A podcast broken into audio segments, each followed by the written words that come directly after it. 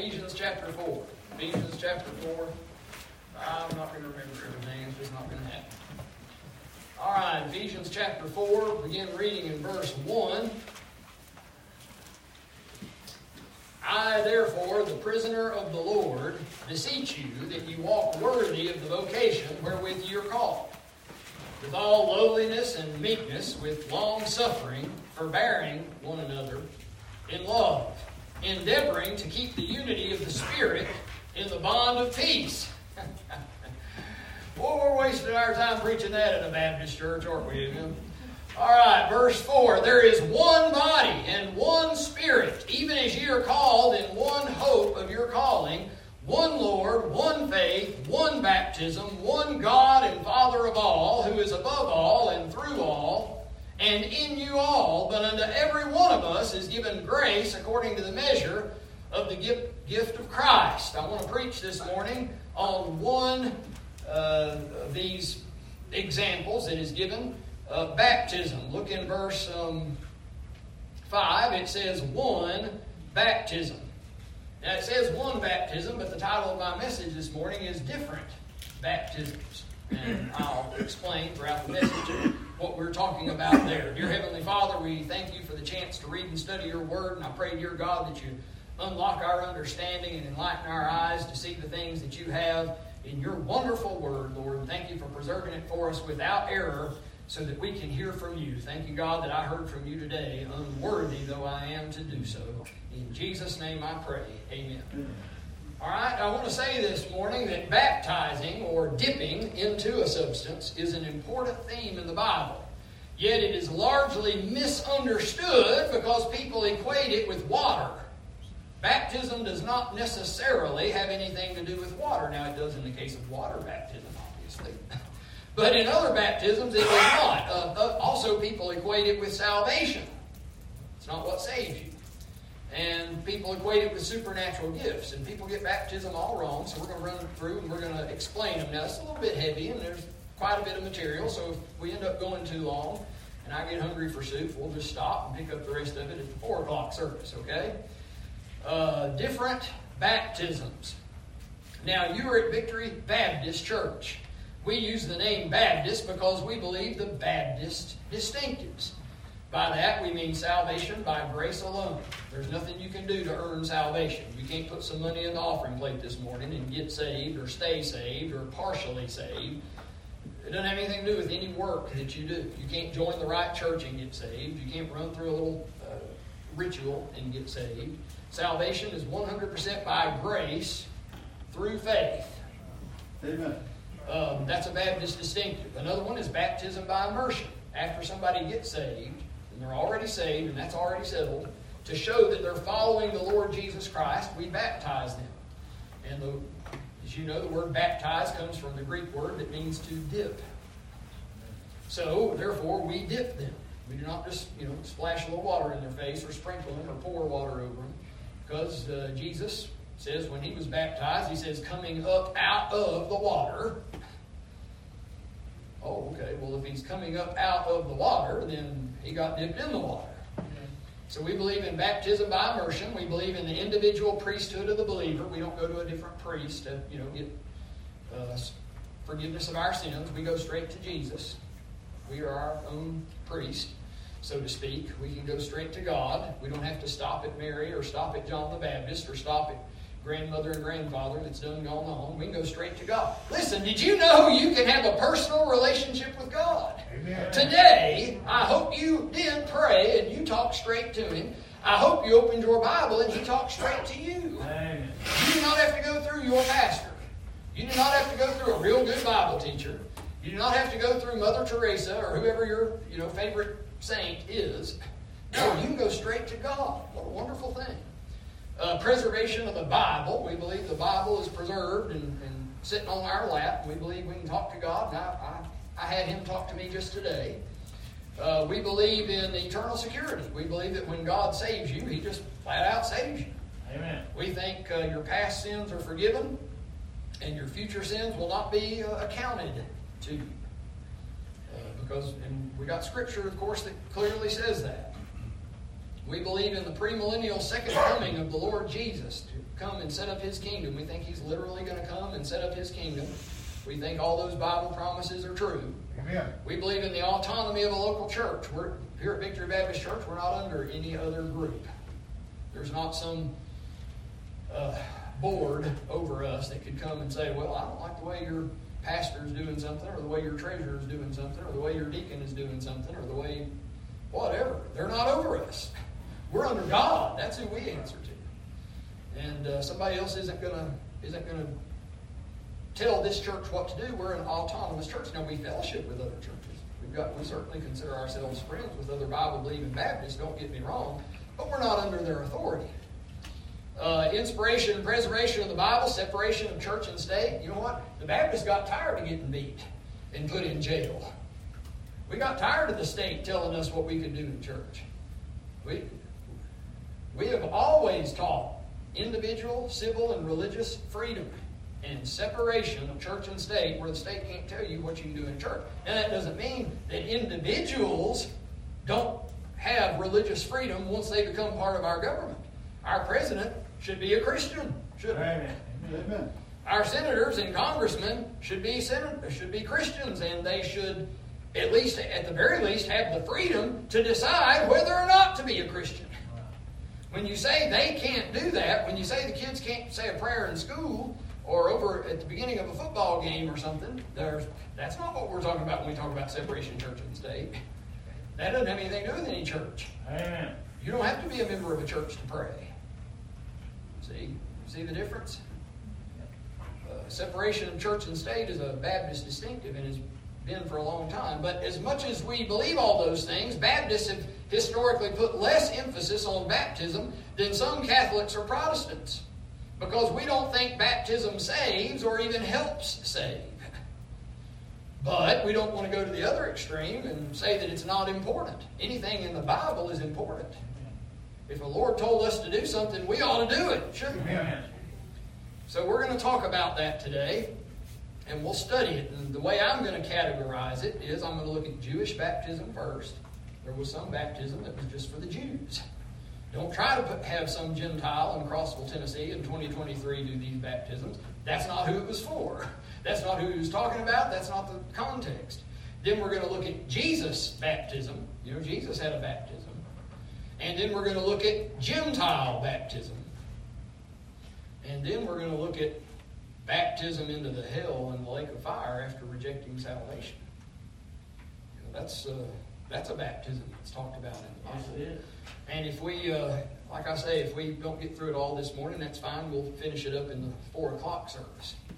All right, now let's look first of all at Jewish baptism. You say, now wait a minute, wait a minute, Bob. The, the text you read said there is one faith, one baptism. Well, amen. Paul is talking to some church age saints, and so obviously he's talking about the baptism that he's talking about in that context. You say, well, that's confusing. It says one baptism, and you're telling me there's several baptisms. No, it's not. You understand these things. We'll pick on David Goodrich here today. He just pops in front of my face first here. What if he tells his wife Cherish here, Cherish, you're my one and only love? There's a truth to that, isn't there? but if you're just trying to be funny and catch him in his words, well, he also loves his mom and daddy, doesn't he? well, he also loves his sons, doesn't he? Well, he also loves his home state, doesn't he? doesn't he love Tennessee? He also loves uh, some of his close friends at his church and his co-workers. I mean, he also loves a good steak, doesn't he? I mean, what? He's not lying when he says, cherish your my one and only love, but he's obviously talking in a certain context, but he loves other things. What if he tried to make all of those loves exactly the same? We couldn't even deal with the poor crazy guy. what if he loved his son Ethan in the exact same way he loved a good steak? Ethan wouldn't have long to be here, would he? No more beatings on that poor boy wouldn't take long. Listen, folks, you understand when he says one baptism, he means one baptism in the context of what I'm talking about right now. He doesn't mean there's never been a peanut dipped in chocolate. He's talking in, a, in this context, folks. We, we realize that and we use that in common speech all the time. A lot of people correcting the Bible are just trying to find something to pick about. They understand these things. All right, so let's look at the Jewish baptisms first. All right, the first one we'll look at is uh, in the Old Testament, the baptism unto Moses. I, we won't be preaching as much as we'll be teaching today. All right, 1 Corinthians chapter 10. 1 Corinthians chapter 10, verse 1. Moreover, brethren, I would not that ye should be ignorant how that all our fathers were under the cloud and all passed through the sea and were all baptized unto Moses in the cloud and in the sea. All right, so what is this baptism?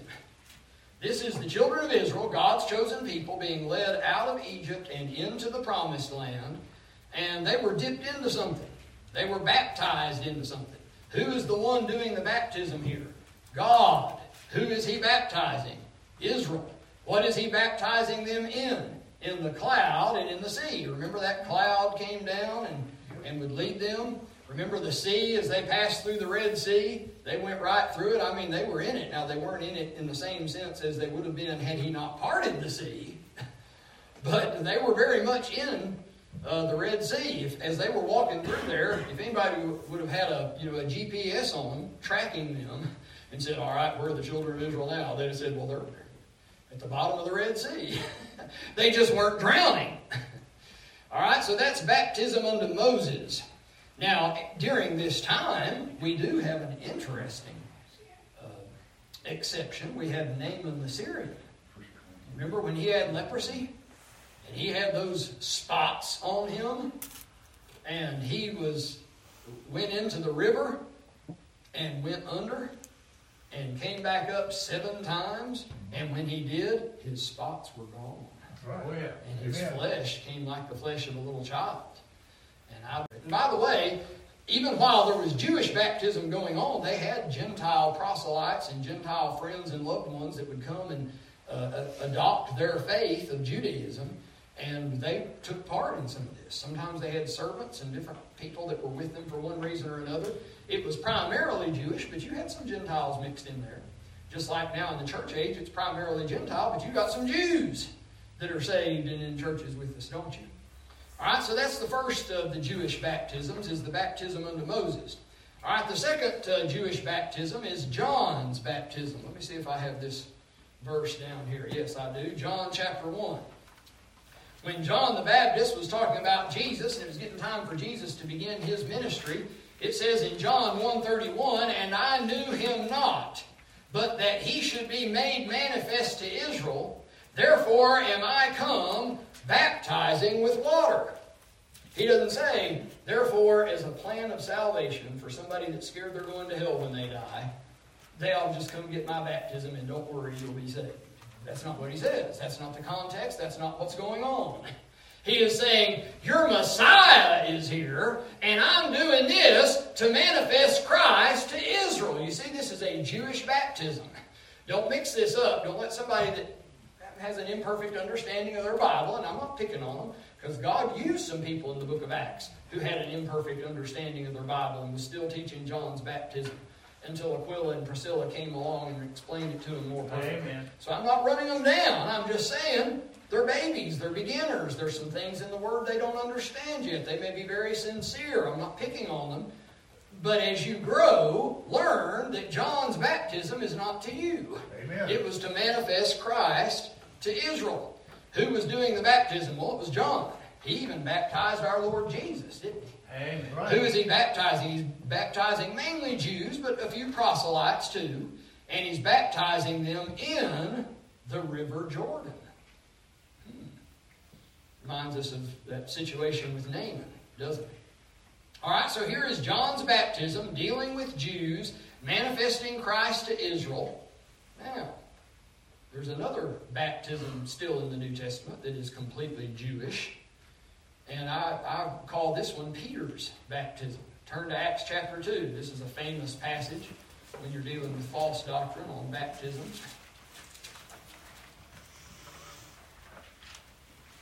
All right, Acts chapter 2. Acts chapter 2, verse 37. Now, when they heard this, they were pricked in their heart, and said unto Peter and to the rest of the apostles, Men and brethren, what shall we do? Then Peter said unto them, Repent and be baptized, every one of you, in the name of Jesus Christ for the remission of sins, and ye shall receive the gift of the Holy Ghost. All right, so this is Peter's baptism. He's still talking to Jews. He's still offering their Messiah to them. They're still worried about bringing in their kingdom. Do you notice something different about this baptism than when you were baptized in a Bible believing Baptist church? They're being baptized in the name of Jesus Christ. What did we say when we baptize you in a Bible believing Baptist church? We say it in the name of the Father, and of the Son, and of the Holy Ghost. Why do we say it that way? And why is he saying Jesus Christ? I'll tell you why. Because once again, he is manifesting Jesus Christ as the Messiah to the Jews. Amen. When Jesus told us to go and teach all nations, he said, not just Jews, all nations, he said, baptizing them in the name of the Father and of the Son and of the Holy Ghost. Do you see the difference? Oh, When they're baptizing in the name of Jesus Christ, that's not you. Unless you're an Old Testament Jew trying to bring in your kingdom. When he says baptize in the name of the Father and the Son and the Holy Ghost, that's when the disciples go out and teach all nations. Do you see the difference? Furthermore, it's very obvious that he's just talking to Jews. Let's run through Acts chapter 2 and look at some of these words. Acts chapter 2, verse 1.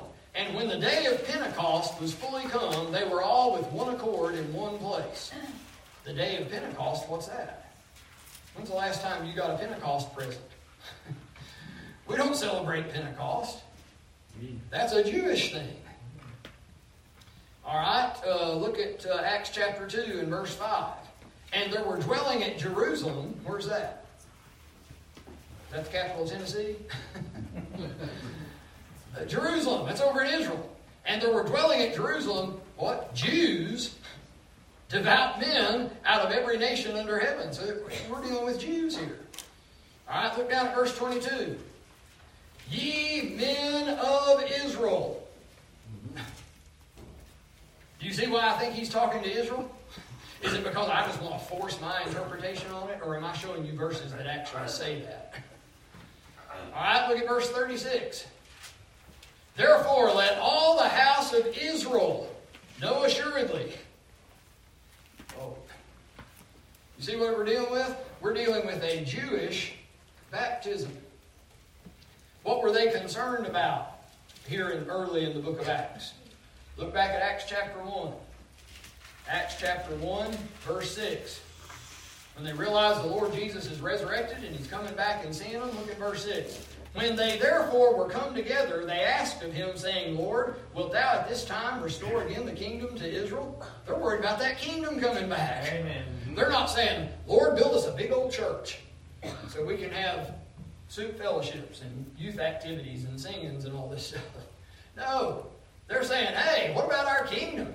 I mean, the Babylonians came and took the southern kingdom, and the Assyrians came and took the northern kingdom, and we haven't had a kingdom in Israel that's had anything since the days of uh, David and Solomon and th- those kings that descended from them. And God, when, when is this stuff? When are you going to bring back this kingdom? That's what they're concerned with in Acts chapter 1 and 2. So if somebody tries to give you a plan of salvation from Acts 1 and 2, and you're a Gentile in Crossville, Tennessee in 2023, they're taking something out of context. And bless their heart, I realize that some of them are sincere, but that's, that's not what's being talked about. Paul gives the revelation of the church like we have church today in later books. But in, in, in the book of Acts, it's a, it's a different thing. It's completely a different thing. Let's see, what other verses do we need to look at here dealing with these things? Uh, look over at Luke chapter 3 for the remission of sins. Didn't, didn't Peter just say, repent and be baptized for the remission of sins? You see the similarity? Peter's and John's baptism is almost the same. Uh, very similar uh, to Israel and, and, and in many ways. I'll talk here in just a minute about the one thing that's different. Verse 8 Bring, therefore, bring forth therefore fruits worthy of repentance. And begin not to say within yourselves, We have Abraham to our father. For I say unto you that God is able of these stones to raise up children unto Abraham. See, he's dealing with Jews. Now, do some proselytes get in there? Absolutely. Uh, verse 10 they ask, saying, What shall we do then? Isn't that interesting? That's the same thing the Jews ask in Acts chapter 2 when Peter says, Well, wait a minute, you've killed your Messiah.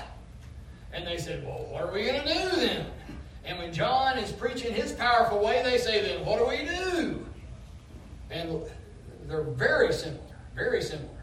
And then, lo and behold, look down at verse 12. Then came also publicans to be baptized, and said unto him, Master, what shall we do? Then look down at verse 14. And the soldiers likewise demanded of him, saying, And what shall we do? So there were some non Jews that got in on. And you know what? I'm happy for Jews to get in on our Gentile church day blessings. Amen.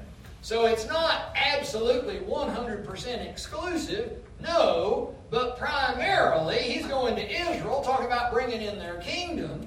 And when somebody heard the power of God in the teaching and preaching of the Bible, other people were drawn to it. People notice when the Word of God is being taught and preached. Amen. It makes a difference. Amen. That's why those soldiers were drawn to it, even though it wasn't technically exactly uh, straight to them. All right, now let's talk about the, the slight difference between John's baptism and Peter's baptism. A big thing has happened in between John's baptism and Peter's baptism. What is that big thing? Jesus had a three and a half year ministry and died on the cross. Amen. And what did he say he was going to send back here when he went up? My therapist, the comforter, the Holy Spirit of God. There's my therapist. That's who I see. When I need some help, when I need some comfort, when I need to talk through my problems, I go to the Spirit of God, capital C, Comforter.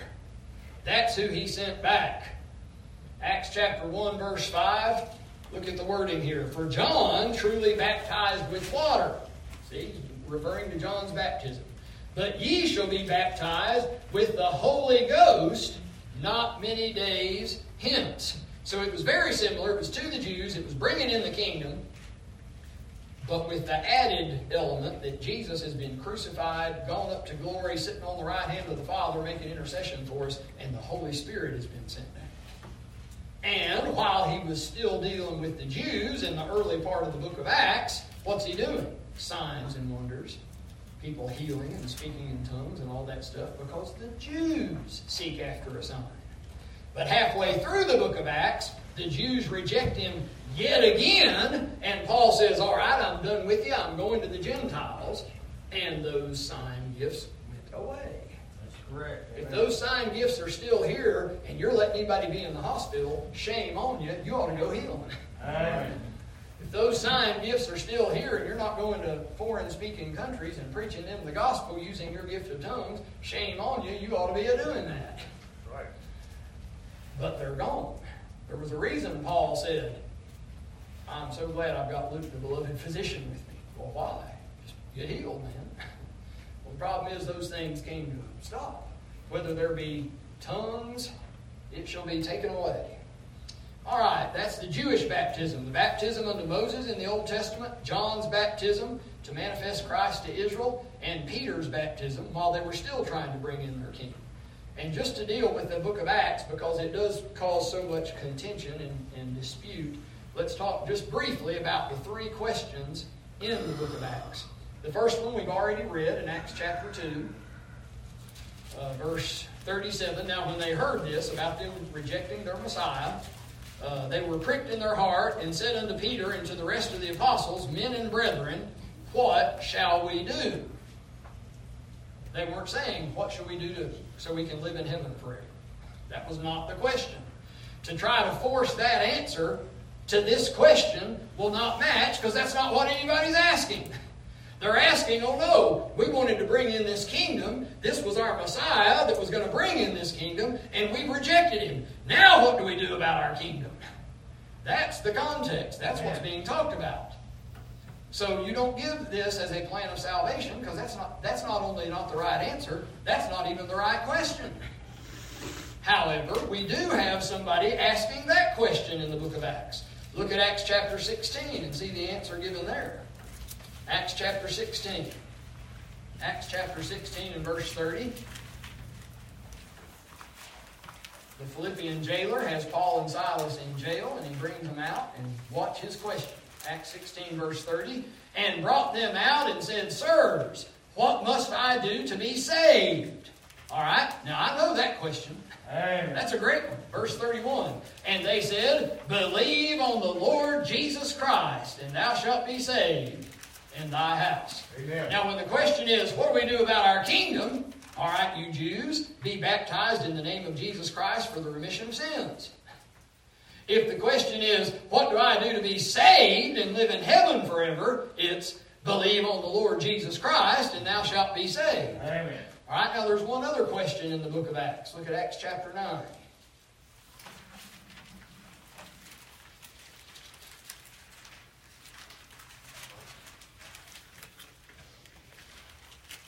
Acts chapter 9.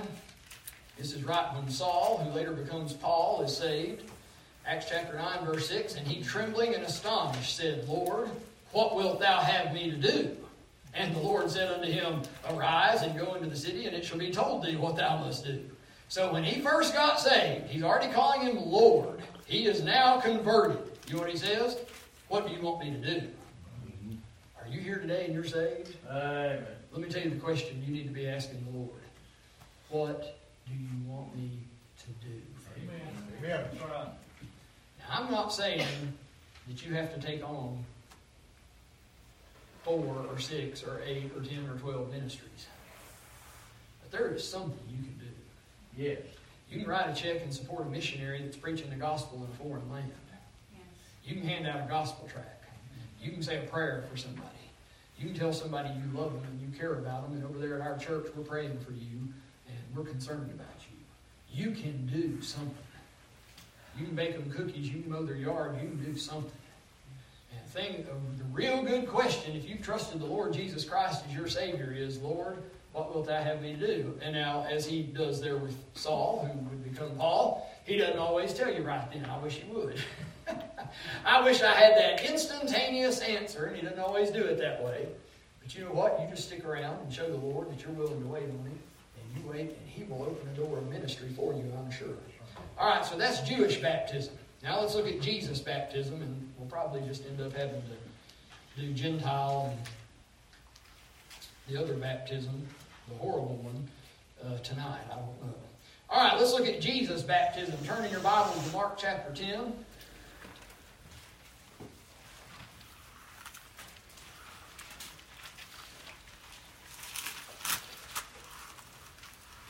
Mark chapter 10, verse 36.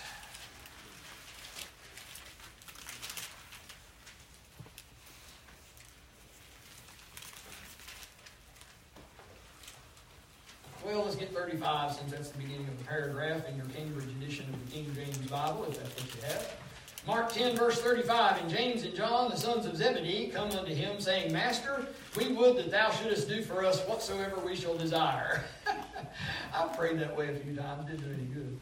Uh, or, or just give me whatever I want. Well, sometimes we ask amiss that we may consume it on our lust, don't we? Amen. Verse 36 And he said unto them, What would ye that I should do for you? They said unto him, Grant unto us that we may sit, one on thy right hand, and the other on thy left hand, in thy glory. But Jesus said unto them, Ye know not what ye ask. Can ye drink of the cup that I drink of, and be baptized with the baptism that I am baptized with? And they said unto him, We can. And Jesus said unto them, Ye shall indeed drink of the cup that I drink of, and with the baptism that I am baptized, withal shall ye be baptized. But to sit on my right hand and on my left hand is not mine to give, but it shall be given to them for whom it is prepared. And when the ten heard it, they began to be much displeased with James and John. they said, oh, Lord, we're two brothers, and we love each other, and we love you, so just put one of us on your right and one of us on your left. We want to be the most exalted disciples. I remember when the Lord's trying to talk to him about what he was about to do and how he was going to pay such a terrible price and go through such suffering, it said they got in a fight discussing which one of them was greatest. Boy, isn't that a bunch of Baptists for you? Everybody thinks they're the greatest, and they're the ones that should sit right by Jesus. We've got, you know what? Let me tell you something. That's not just Baptists, I assure you. You know what the problem is? If you read and study your Bible, you will get real clear on what the trouble is in this world. Amen. It's the humans. Amen. It's not just the men, and it's not just the women, and it's not just the blacks, and it's not just the whites, and it's not just the old, and it's not just the young, and it's not just the rich, and it's not just the poor. It's the humans. But the humans that I deal a lot with are the Baptists, so I see a lot of humanity in us, don't I? but anyway, uh, Jesus' baptism is a baptism that is done by God the Father. And the one that gets baptized is Jesus. And he gets baptized in sin, and wrath, and death, and hell. And he took that baptism for you. All right, I want to say a few things about the uh, baptism of the Lord Jesus. All right, the first one, now, of course, we talked about John's baptism already. I'm not talking about when John baptized Jesus, because I covered that back when I covered John's baptism. Jesus did take part in John's baptism. But as to what Jesus was baptized or dipped into, for me and you, doesn't have, doesn't have much to do with water after the one that he had with John. It was a baptism of suffering. And first of all, he was holy and sinless. And he who knew no sin became sin for us. He was dipped or baptized down into mine and your sins. He bore our sins Amen. in his body on the tree.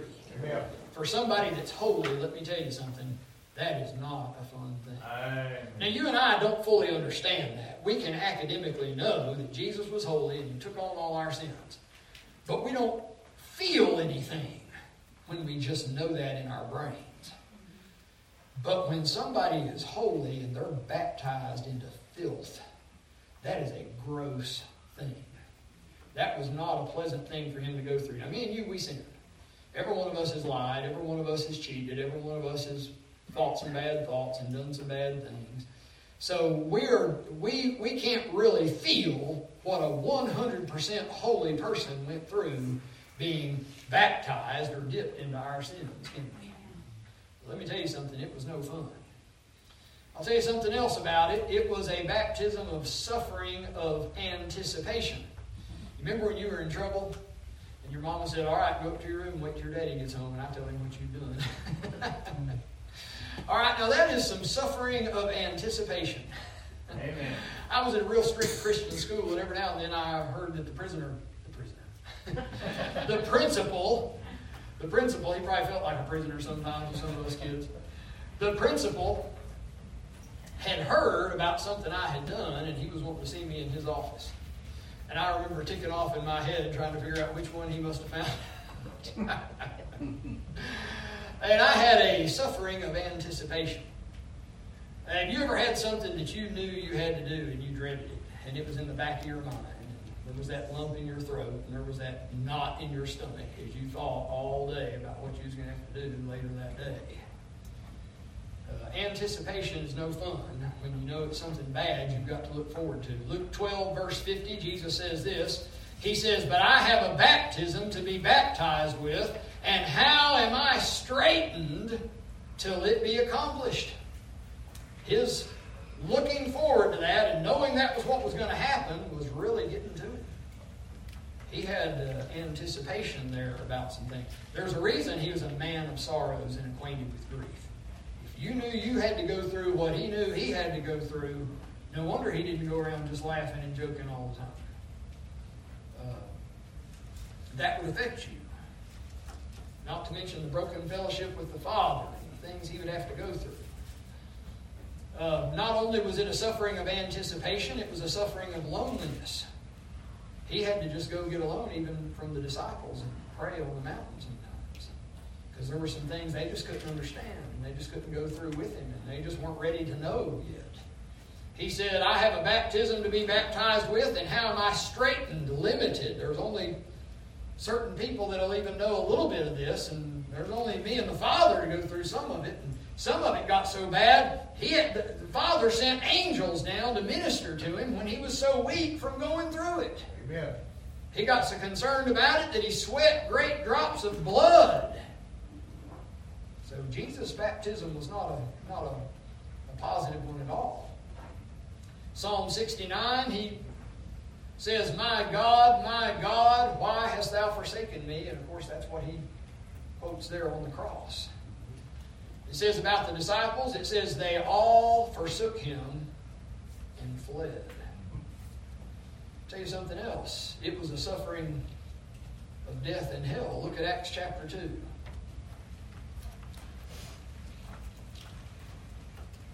He died and was baptized into the ground, wasn't he? He was buried.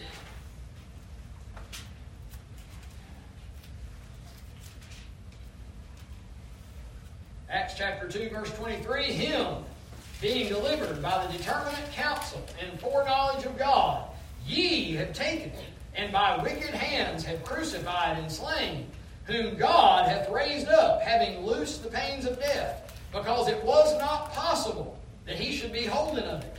For David speaketh concerning him. I foresaw the Lord always before my face, for he is on my right hand, that I should not be moved. Therefore did my heart rejoice, and my tongue was glad. Moreover, also my flesh shall rest in hope, because thou wilt not leave my soul in hell, neither wilt thou suffer thine Holy One to see corruption. Amen. His soul was in hell. We know some other things that he went through. Preached to the spirits in prison. We know our sins had to get taken care of somehow. He went down there. So Jesus' baptism was a suffering of anticipation. It was a suffering of loneliness. It was a suffering of death and hell. Down in verse uh, 31, he, of Acts chapter 2, he mentions it again when he says, He, seeing this before, spake of the resurrection of Christ, that his soul was not left in hell, neither his flesh did see corruption. Amen. He says it twice just in case you missed it. He wants you to know what Jesus went through for you. Paul tells us in Romans chapter 6. Romans chapter 6. God forbid, how shall we that are dead to sin, verse 2, live any longer therein? Know ye not that so many of us as were baptized into Jesus Christ were baptized into his death? Therefore, we are buried with him by baptism into death, not into water, into death, that like as Christ was raised up from the dead by the glory of the Father, even so we also should walk in newness of life. Now, water baptism is a good type of that, it's a good picture of that. And when I get to Gentile baptism, we'll talk about that. But there is a sense in which the Lord, after you get saved, lets you go through some suffering. Amen. You say, now why in the world would I get in a Christian life where you're telling me I'm going to go through suffering? Let me tell you why. Because it's a whole lot better suffering than what you go through if the devil is your master. The way of the transgressor is hard. Amen. Don't get me wrong. I know. I know our Baptist history. I know about Obadiah Holmes being beat and Weatherford over there in prison and people about starving to death out trying to preach the gospel and terrible persecutions and these things. I know about it. But let me tell you something. I'd rather go through that the Lord Jesus with me go through what this poor world has to go through and know God. I can tell you by experience, when I've gone through Mr. Hard Times and I had Jesus right by my side, it wasn't near for me what it is for others. Folks, put Jesus by your side. Amen. It is not near the same thing. I've never been tempted in my worst trials of my life, and I've had a few. They're not, they're not much to brag on com- compared to some of my Baptist forefathers, but I've had some, a lot worse than I thought I could have ever stood. I've never needed a drug to alleviate my emotional suffering. I've never needed a drink to alleviate my emotional suffering. I've never had to talk to somebody other than somebody that loves the Lord Jesus about my problems. You know why? Because I got Jesus right there with me. Amen. God forbid I didn't have any friends or church members to talk to, and don't get me wrong, you were precious to me. I'd hate to think about that. But if I did find myself in that place, as long as I have the Lord Jesus and the Holy Spirit of God, the Comforter, I have what I need. I really do. I found that out. And I, I didn't always know that in the same sense that I know it now. So that's the Jewish baptism, and that's the baptism of our Lord Jesus. And in a watered down sense, you and I as Christians can go through a similar baptism of some suffering. It's not the same, don't misunderstand. I wouldn't put it anywhere near his intensity, but it ain't exactly fun to go through, is it? You've had your heart broken by a loved one, if you've been through some difficulties serving the Lord, you, you know it ain't any fun. It's not near what you thought it was going to be. What in the world did those Hebrew children think getting thrown in that fiery furnace? But when they got in there and the form of the fourth in there with them was Jesus, the smell of smoke wasn't even on them. That's right. Oh, live for the Lord Jesus, and you'll experience similar things. Amen. All right, it's about 12 o'clock noon, and uh, I'm